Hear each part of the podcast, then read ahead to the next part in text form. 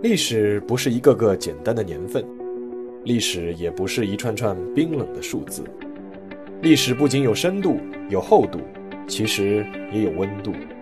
行事有态度，做人有温度。我是馒头大师，欢迎来到历史的温度，让我们读懂过去，活好当下，坦面未来。各位听众朋友们，大家好，欢迎来到每周五的馒头说历史的温度。今天呢，我们继续妙笔生花的第二集。那上一集呢，我们讲了一个童话作家安徒生。那在不少人的印象里面啊，童话作家写的东西都是给小孩子看的。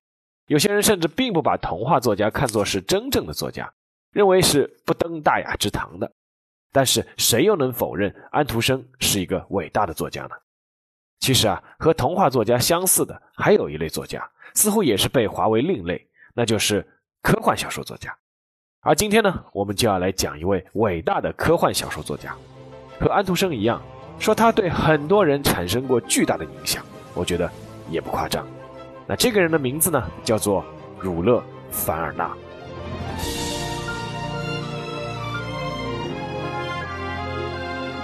时间先回到一八二八年的二月八日，在法国城市南特的费多岛。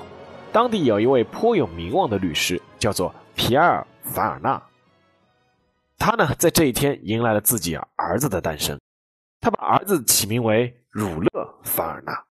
南特呢，是法国的重要港口城市。哈，我们玩过大航海时代的都知道。而凡尔纳的母亲叫阿洛特，她呢是来自一个航海世家。他的很多亲戚呢，不是船长就是航海家。在幼年的时候啊。父亲把凡尔纳送到一个叫桑班夫人的寡妇办的学堂里去学习。桑班夫人的丈夫呢是一名船长，他在一次航海中就再也没有回来。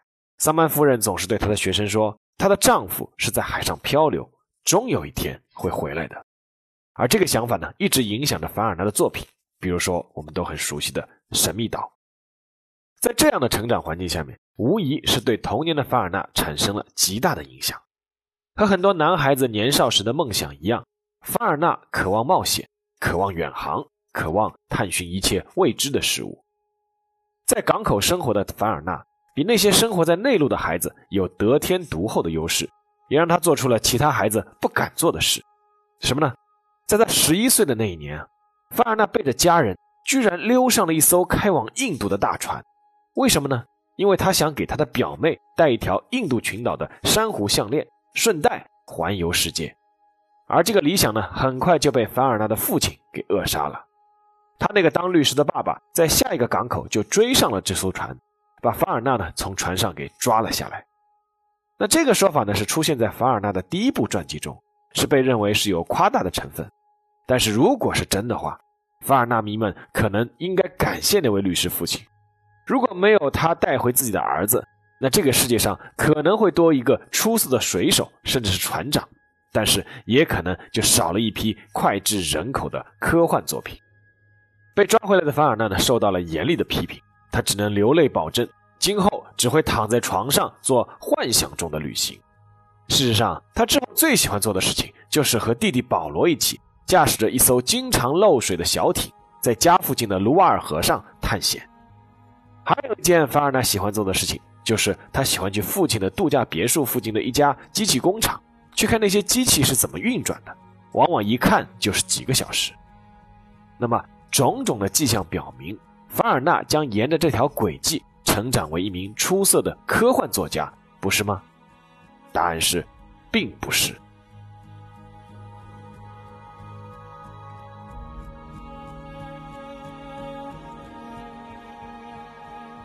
一八四七年。十九岁的凡尔纳高中毕业，来到了大都会巴黎。到了弥漫着浪漫和文学气息的法国首都，凡尔纳是不是准备投身于文学创作中去呢？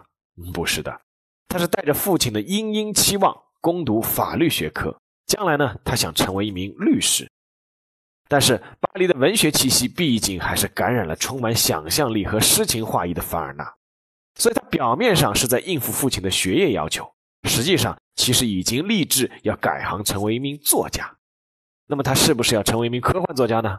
还是不对，他想成为一名剧作家。在巴黎，凡尔纳遭遇了一场邂逅。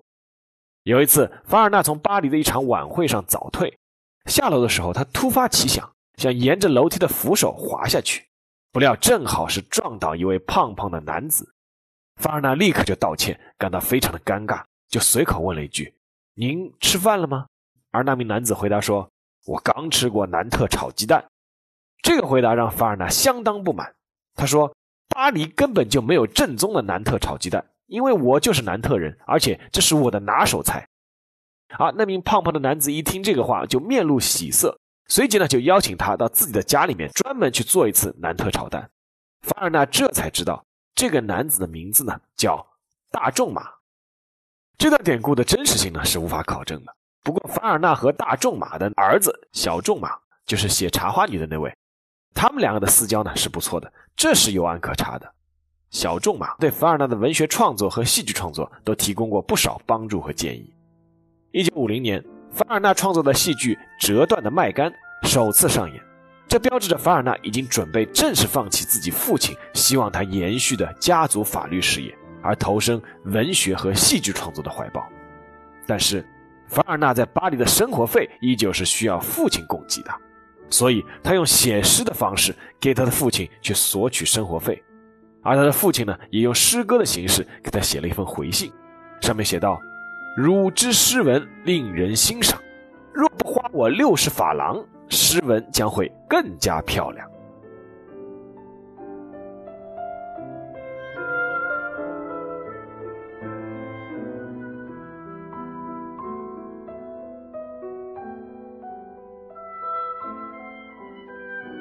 一八五七年，二十九岁的凡尔纳结婚了。新娘呢，是他有一次去参加别人的婚礼认识的一位女子，她是新娘的姐姐，同时呢，也是一位带着两个孩子的寡妇，名字叫奥诺丽娜·德维亚恩。结婚以后啊，为了改善经济的状况，凡尔纳去做了一个证券交易员，但是同时他并没有放弃剧本的创作，而且开始尝试写小说。在发表了几篇默默无闻的小说之后，从1860年开始，三十二岁的凡尔纳就很少去沙龙活动了。也很少去证券交易所，而是把自己关在家里面，开始全新的创作小说。而对于那部小说，他和他妻子说是和气球有关。一个被广为流传的段子于是就产生了，说的是凡尔纳将那部小说一连投了十六家出版社，都没有人愿意出版。一气之下，他将这部小说的手稿就投进了火炉，而妻子奥诺丽娜赶紧将手稿又抢救了出来，鼓励他再去找第十七家出版社。而这一次，他获得了成功。这个关于成功的男人背后必定有一个女人的故事啊，到现在已经是无从考证真伪。但是另外一个故事确实是有案可查的。凡尔纳将这部手稿拿给了大仲马，大仲马看了以后呢，觉得很有意思，并且为他引荐了一位和他同名的巴黎出版商，叫做儒勒·赫泽尔。赫泽尔出版过雨果等大家的作品，眼光卓越，经验丰富。于是呢，凡尔纳就把自己这部取名叫做《空中旅行记》的小说手稿交给了赫泽尔。这部讲述英国福克森博士乘坐气球在非洲大陆上旅行的小说啊，其实没有什么特别之处。但是有一点让老道的赫泽尔眼前一亮，就是书中啊有大量的科学知识的描写，配合探险的情节，这是其他小说所没有的。赫泽尔呢随后就给凡尔纳提出了很多修改意见，凡尔纳呢都虚心接受。一八六三年初，这部小说终于公开发行，而书名呢也被赫泽尔改了，叫做《气球上的五星期》。那值得一提的是，这个《气球上的五星期》啊，是在一九零三年就被翻译介绍到中国了，其实也是很早。《气球上的五星期》推出以后呢，大获成功。凡尔纳对非洲大陆风貌的生动描写，以及对包括对氢气球的科学原理的内行分析，让不少读者感到是耳目一新。那首次合作成功以后啊，赫泽尔就和凡尔纳签订了一份合约，每个月赫泽尔都会给凡尔纳支付一笔固定的薪酬，而凡尔纳要做的呢，就是一年至少要出版两部小说。赫泽尔呢是准备将凡尔纳的小说归纳成一个系列，叫做《奇异的旅行》。凡尔纳于是就按照这个路子开始了创作。一八六四年，他的第二部这类题材的小说出版了，名字叫做《地心游记》。啊，当然了，他其实当中还写过一部叫《二十世纪的巴黎》，结果呢没有通过，被赫泽尔给枪毙掉了。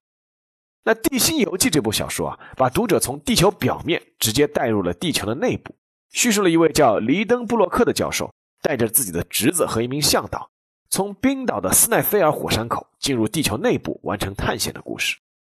在这部小说里面，凡尔纳表现出的想象力和严谨的科学考证态度让人惊叹。而这部小说呢，后来也被多次改编为电影。那其实也是一九零三年的时候。《地心游记》就是在中国的《浙江潮》这本杂志的第十期就开始连载刊登了。那这个翻译的人是谁呢？这个翻译的人可谓是无人不知、无人不晓，他就是鲁迅。鲁迅翻译的这个版本啊，其实是已知的现在《地心游记》的最早中译本。那从《地心游记》开始，凡尔纳显露了他有别于其他作家的一点，就是之前也不是没有人写过《地心旅行》这种小说，但是之前写的这些小说啊。主人公都是直接被送入地心，然后开始冒险，而凡尔纳笔下的主人公却是从地面开始，包括如何要进入地心、如何选址、有什么道理、如何抵达、遭遇了什么波折等等，都要讲清楚。那这一点呢，是有点像金庸和古龙的作品的区别。我们可以回忆一下，在古龙作品里的男主角，一般呢一出场就是武功盖世，没有人知道他的武功究竟是谁教的、怎么学的。重点啊，是他用绝世武功展开的冒险，而金庸笔下的男主角呢，他们一出场，要么是武艺低微，要么干脆就不会武功，然后呢，就一步一步的向读者展示啊，他是怎样练成盖世武学的。这个学武的过程啊，本身就是一个惊心动魄的曲折历程。那这种风格呢，被带到了凡尔纳一八六五年的作品《从地球到月球》这部小说中。在带领读者领略了地心风光之后啊，他又直接把触角伸向了太空。从地球到月球这部小说描写的是美国南北战争以后，巴尔的摩市大炮俱乐部的主席巴比康带领着他的俱乐部成员一起乘坐一艘由大炮发射的飞船前往月球。但这部小说把凡尔纳讲究科学考证的精神是展现的淋漓尽致。尽管做炮弹被发射去月球是用现在的眼光来看是非常的荒唐的。因为后来科学家做过测算，如果说要像凡尔纳小说里写的那种达到那个大炮那样的发射速度，这个炮筒至少要长二十公里。但是呢，即便拿一九六九年美国的阿波罗十一号登月与这部发生在人类登月一百零四年前的这个小说来比较的话，还是有些细节是让人惊叹的。比如说，凡尔纳描写的这个发射地点和后来阿波罗十一号的发射地点，都是美国佛罗里达州的卡纳维拉尔角。而凡尔纳描写的登月的人数呢是三个人，阿波罗十一号搭载的也是三个人。凡尔纳描写的飞船的速度呢是要达到三万六千英尺每秒，而阿波罗号的速度呢是三万五千五百三十三英尺每秒。凡尔纳描写的抵达月球的时间是需要九十七个小时左右，阿波罗后来实际耗时呢是在一百零三个小时左右，仅仅是多了六个小时。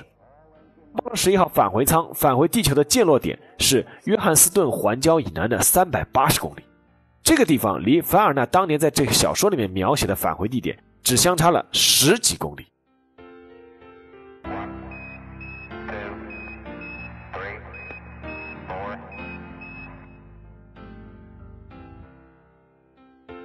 这几部小说发表之后啊，儒勒·凡尔纳声名鹊起。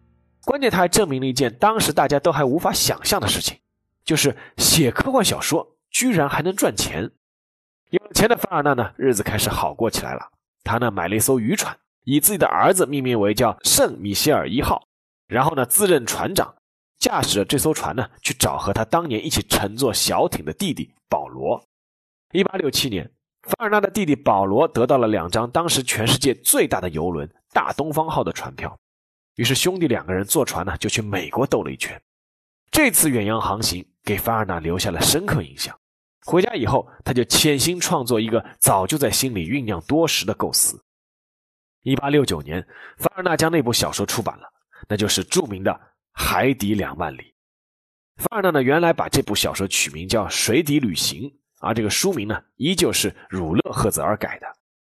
这部小说啊，描写的是一艘叫鹦鹉螺号的潜水艇。以及世界各大洋海底的绚丽风光，在当时是引起了巨大的反响。要知道，当时最先进的所谓的潜艇只能潜到水下十米左右，维持三个小时时间。而凡尔纳描述的鹦鹉螺号是一个庞然大物，而且能以海水中提取的钠为动力，永远在海底航行。一八八六年，英国开发出了第一艘使用蓄电池做动力的潜水艇。一九五五年，人类的第一艘核动力潜艇出现，而这两艘潜艇呢，都被取名叫做鹦鹉螺号。一八七三年到一八七四年，在海底两万里的基础上，凡尔纳又推出了一部小说，叫做《神秘岛》，这是我个人最喜欢的一部小说。《神秘岛》描写美国南北战争时期，五个被困在南军军营中的北方人。乘坐热气球逃跑之后呢，掉落在太平洋的一个荒岛上。这个岛后来就被命名为林肯岛。那一无所有的他们，从用凹凸镜成功取火开始，一路是自力更生，最后竟然造出了玻璃、陶器、庄稼、磨坊，甚至还有电报机。在这部作品里面，法尔纳把他的特色是发挥的淋漓尽致。主角们从一无所有到最后丰衣足食，一路上是不停的升级，就像打游戏一样。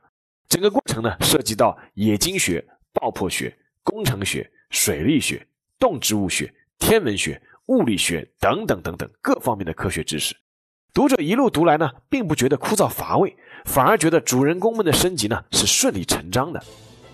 神秘岛、海底两万里，还有凡尔纳之前写过的《格兰特船长的儿女》，是被称为凡尔纳的三部曲，连同他后来创作的《环游地球八十天》，被视为是凡尔纳的代表作品。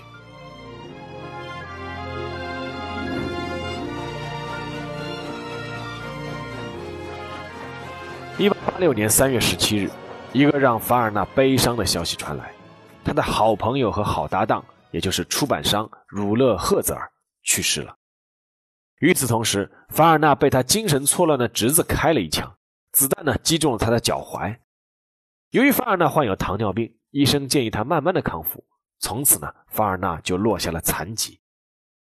这个时候的凡尔纳已经无法再做航行了，所以他开始了另一个兴趣爱好。就是集邮，他想通过邮票来环游世界。事实上，凡尔纳最渴望做的事就是成为一名旅行家，所以他的小说无论是气球、潜艇还是航船，都是世界各地的旅行。作为一名科幻小说家，他当时其实已经是被认为是科幻小说之父了。但是这个头衔并不是他想要的。一八九三年。凡尔纳在接受美国记者罗伯特·谢拉德的采访时表示：“我一生最大的遗憾就是没有在法兰西文学界赢得一席之地。尽管小仲马很早就提名凡尔纳进入法兰西学院，但是呢，却一直未能如愿。更让凡尔纳悲伤的是，不少人更是认为他是专门为少年儿童写作科幻小说故事的一个作家。”事实上，凡尔纳不仅认为自己一直是为成年人写作的作家，而且从来没有认为自己是一名科幻小说家，而是一名艺术家。他在采访中是这样说的：“他说，我不渴望金钱，也不渴望得到授勋，我渴望的是人们看到我所做的和我尝试做的，而不是把一名艺术家轻视为一个讲故事的人。我是一名艺术家。但是呢，也有后人认为啊。”凡尔纳没有在文学界留下一席之地，可能也有一定的道理。纵观凡尔纳的所有作品，他其实没有塑造出哪怕一个能让后人记住的文学人物形象。那我个人觉得，那个尼莫船长应该勉强也算一个吧。那他们认为呢，在凡尔纳的笔下，人物大多都是脸谱化的，是千人一面的。但是呢，在另一方面，以凡尔纳的浪漫主义情怀和诗歌的功底，让他在科幻小说界足以是居高临下。再加上他严谨的考证态度和钻研精神，其实啊，凡尔纳是没有任何科学功底的，他全是靠去图书馆查阅和做各种笔记。那这种考证态度和钻研精神呢，让他成为了硬科幻的代表人物。我们一直说有科幻三巨匠，那威尔斯呢，代表的是一个软科幻。那我们知道的那个阿西莫夫就是写《银河帝国》的，主要呢是以建立制度和探讨道德准则见长。那这个凡尔纳呢，就是硬科幻了。一九零五年。在发表最后一部小说《大海入侵》之后，饱受糖尿病困扰的凡尔纳陷入了昏迷，之后呢就与世长辞了，享年七十七岁。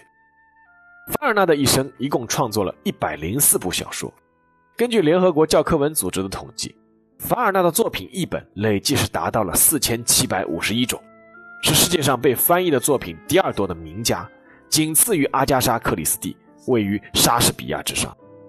发明著名的亚尔古潜艇的这个西蒙莱克，在他自传的第一句就写道：“说儒勒·凡尔纳是我一生事业的总指导。”而人类的航天之父齐亚尔科夫斯基曾经说过：“凡尔纳给了我很大的启发，让我按照他的方向去幻想。”一九二六年成功飞越北极的美国海军少将伯德说过：“凡尔纳是我的领路人。”如果说有这样一个头衔，就是文学家中最会写科幻的，科幻作家中最有文学性的。那不知道这样一个称谓，已经长眠的凡尔纳，他是否会满意呢？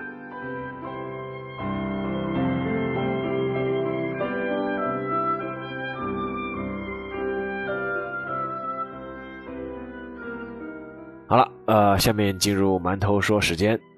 那前两年，我曾经给我的女儿汤圆妹买了一套十本的儿童拼音版的世界名著系列，让她呢自己先选一本自己想读的。我满心以为啊，她会选择其中的《绿野仙踪》或者《木偶奇遇记》，结果她毫不犹豫的就挑出了一本《海底两万里》。于是我每天就和她花二十分钟，最终呢读完了这个故事。看完最后一页，我问她有什么读后感，她想了想回答我说：“这个潜艇好厉害呀！”还有。大海真大呀！那那个时候他大概是五六岁吧，然后我就想到了一个问题：时至今日，儒勒·凡尔纳的作品他会不会过时呢？因为他在一百多年前的这些所谓的新奇的科幻事物，到今天呢，大多数都已经成为了现实，而我们现在再读呢，难免有一种新鲜感或惊奇感的缺失。但是我觉得答案是否定的。凡尔纳的科幻作品之所以吸引人，是因为他所描绘的这个未来时代，都是基于工业革命时代以来缜密的科学原理发展出来的，都是可以预见的未来。这也是他的预言大多数都被实现的原因。那一边看呢，读者一边还能获得很多知识。但是呢，这不是最重要的。我觉得最重要的是，尽管啊，凡尔纳在科幻人物性格方面呢是略有欠缺，但是他所有小说里的主人公，无论是《神秘岛》里的工程师史密斯。还是从地球到月球里的大炮俱乐部主席巴比康，无论是环游地球八十天里的福克，还是太阳系历险记中的那个上尉塞尔瓦达克，都是呈现出一种对未知世界的好奇和渴望，呈现出一种积极面对生活的态度，以及一种相信人能胜天的魄力和干劲。读凡尔纳的小说是能够体会一种扑面而来的活力和生机的。那我们都知道高晓松说过，对吧？生活不止眼前的苟且，还有诗和远方的田野。其实啊，凡尔纳毕其一生，试图献身的诗歌、戏剧，还有钟情的远方旅行，这两个愿望都没有实现。但是呢，这两个愿望其实都没有完全实现。但是这并没有妨碍他把所有的热情和幻想是付诸笔端，写在纸上，并且把那种热情和活力传递给了千千万万的读者。而如今呢，在钢筋水泥都市里忙碌奔波的我们，是否还记得童年望着灿烂星河夜空时的幻想？是否还保留着对大洋深处的好奇？是否还想实践当年环游世界的诺言？或许随着岁月的流逝，我们确实已经被沉重的现实压得喘不过气来。那么，是否至少我们还能保持心中的那一份小小的念想呢？而这个就可能是读凡尔纳作品给我们一代又一代人留下的意义之一。正如凡尔纳的墓碑上刻着的那句话，翻译成中文就是“向着不朽与永恒的青春”。好了，这期节目就到这里，感谢大家收听，让我们下期再见。